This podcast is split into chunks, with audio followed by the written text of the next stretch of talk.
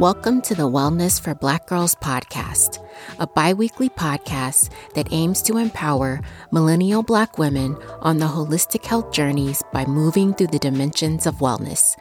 I'm your host, Tarian Yael, a certified health educator and clinical lab scientist. For more information, please visit wellnessforblackgirls.com.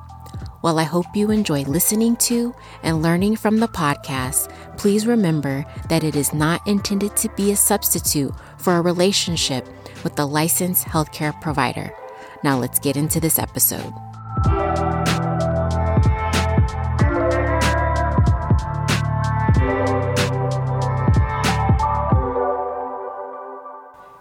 Thank you for joining me today for a bonus episode of the Wellness for Black Girls podcast.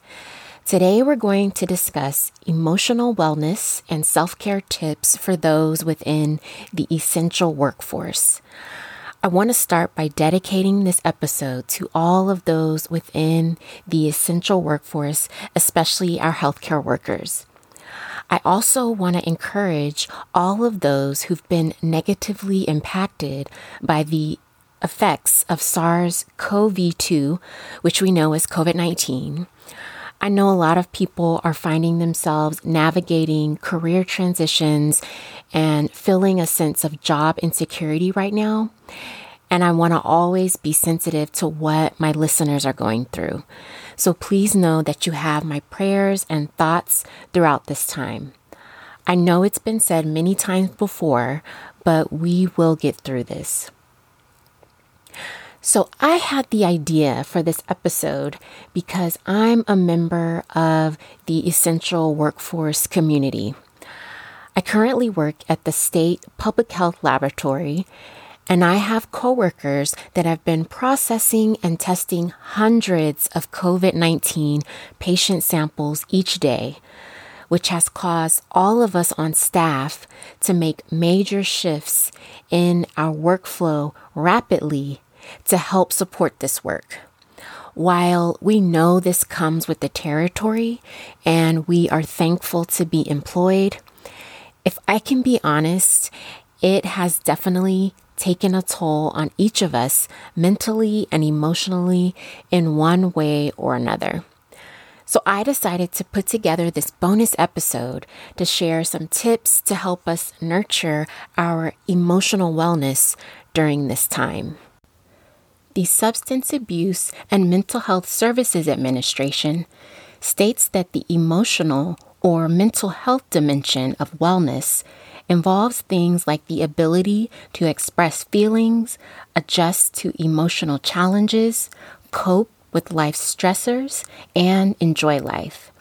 It also includes knowing our strengths as well as areas for improvement and living and working independently while asking for and accepting help from others when we need it.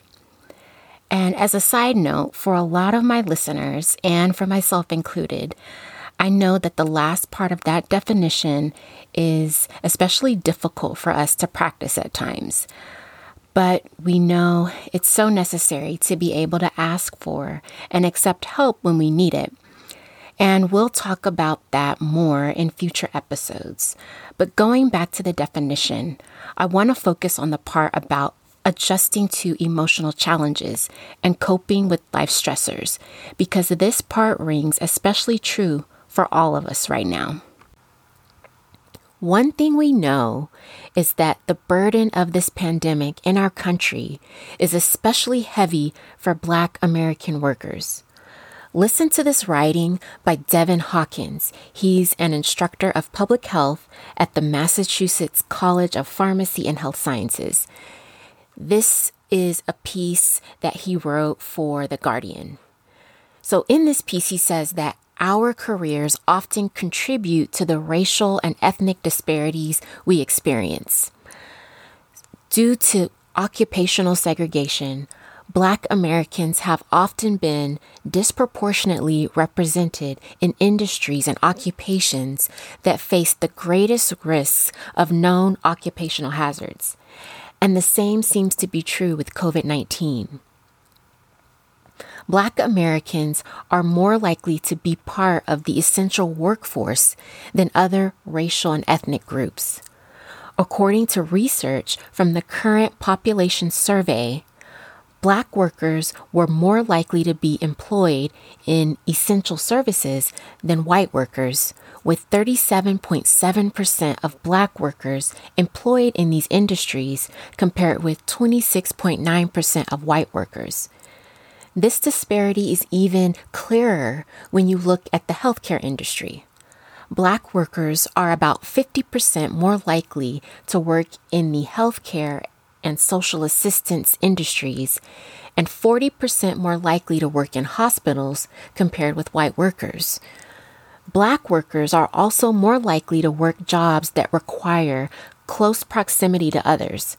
For example, Black workers comprise a disproportionate share of bus drivers and postal service workers. These are two essential occupations that require close contact with the public. Occupations that combine both hazards, high risk of infections, and close proximity to others, such as personal care aides, are also disproportionately filled by Black workers. Unfortunately, despite this high degree of risk, Black workers often have lower access to benefits that could potentially mitigate the risk or protect them if they do become sick. Although temporary paid sick leave provisions have been passed for some workers, Black workers have been less likely to be employed in jobs that provide paid sick leave. Black workers are also less likely to work jobs that allow for telecommuting. Hearing all of those statistics regarding the racial and ethnic disparities, along with everything else going on, that in and of itself is stressful. So how do we cope with the stressors? What can we do to nurture our emotional health and wellness during this time? Well, I pulled together some tips that I believe are useful, and a lot of them are research-based. And of course, these tips are useful for everyone, but I felt that they are especially useful for those working in the essential workforce industries. So the first thing, I've divided these by while we're at work and when we're away from work. So for the first thing, while we're at work, take your breaks. Now, I know that the ability to take breaks can vary day by day and industry to industry. Trust me, I understand. But we have to try to take them when we can. For me, if I cannot take 15 minutes, then I try to squeeze in 5 to 10 minutes. If I can't take an hour for lunch, I try to take at least 30 minutes or so. I know this is not ideal, and we definitely do not want to make this a habit, but on those days that are really hectic, let's try to eat and also hydrate ourselves regularly throughout the day as best we can. My second tip for while you're at work is if you experience or witness something upsetting, step away and allow yourself space to grieve, cry, or just breathe. During moments like this, I like to do a grounding technique that my therapist introduced me to a couple of years ago. You may have heard of it. It's called the 5-4-3-2-1 coping technique.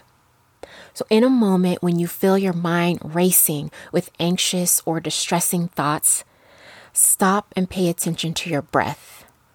Try for slow, deep breaths. And then, once you have your breath, bring your attention to 5 things you can see around you. This could be anything in your surroundings. Then, bring your attention to 4 things you can touch tangibly. This could be something like the sun on your skin if you're outside, or the ground under your feet. Next, bring your attention to 3 things you hear. It could be something like the hum of a fan in the background, or any other external sound. Then bring your attention to two things you smell. And finally, bring your attention to one thing you can taste. This technique helps our minds focus on the here and now. Now, moving on to our tips for ways we can take care of ourselves while we are at home. The first thing is, when you do get home from work, take some time to decompress in a way that feels restorative. So this may be taking a hot shower or a bath, journaling, or calling a loved one for a quick chat. The next thing would be to maintain general health as best we can.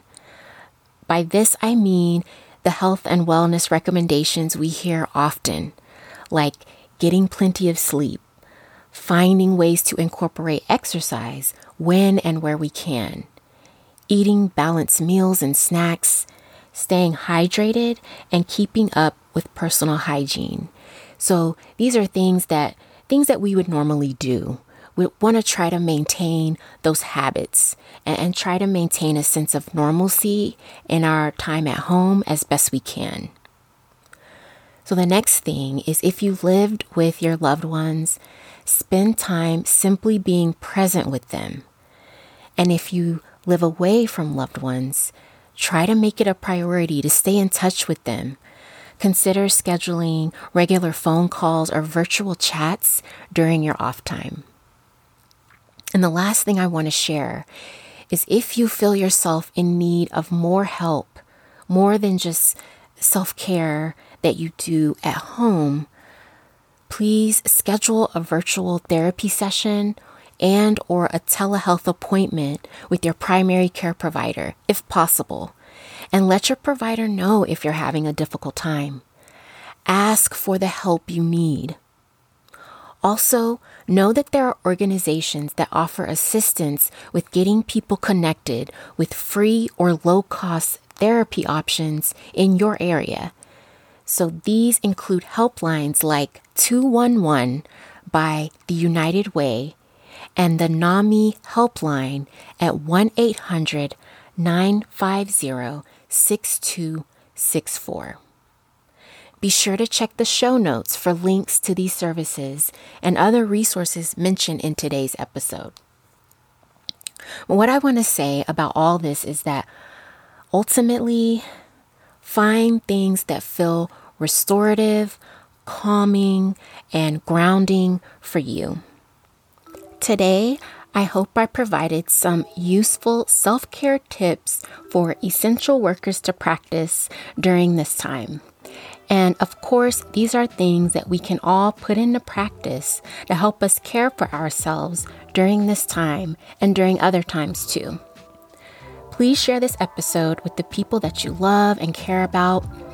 I have some great episodes lined up that I can't wait to share with you as we continue to move through the dimensions of wellness. Thanks for joining me on the Wellness for Black Girls podcast. For more information and conversations, check out wellnessforblackgirls.com.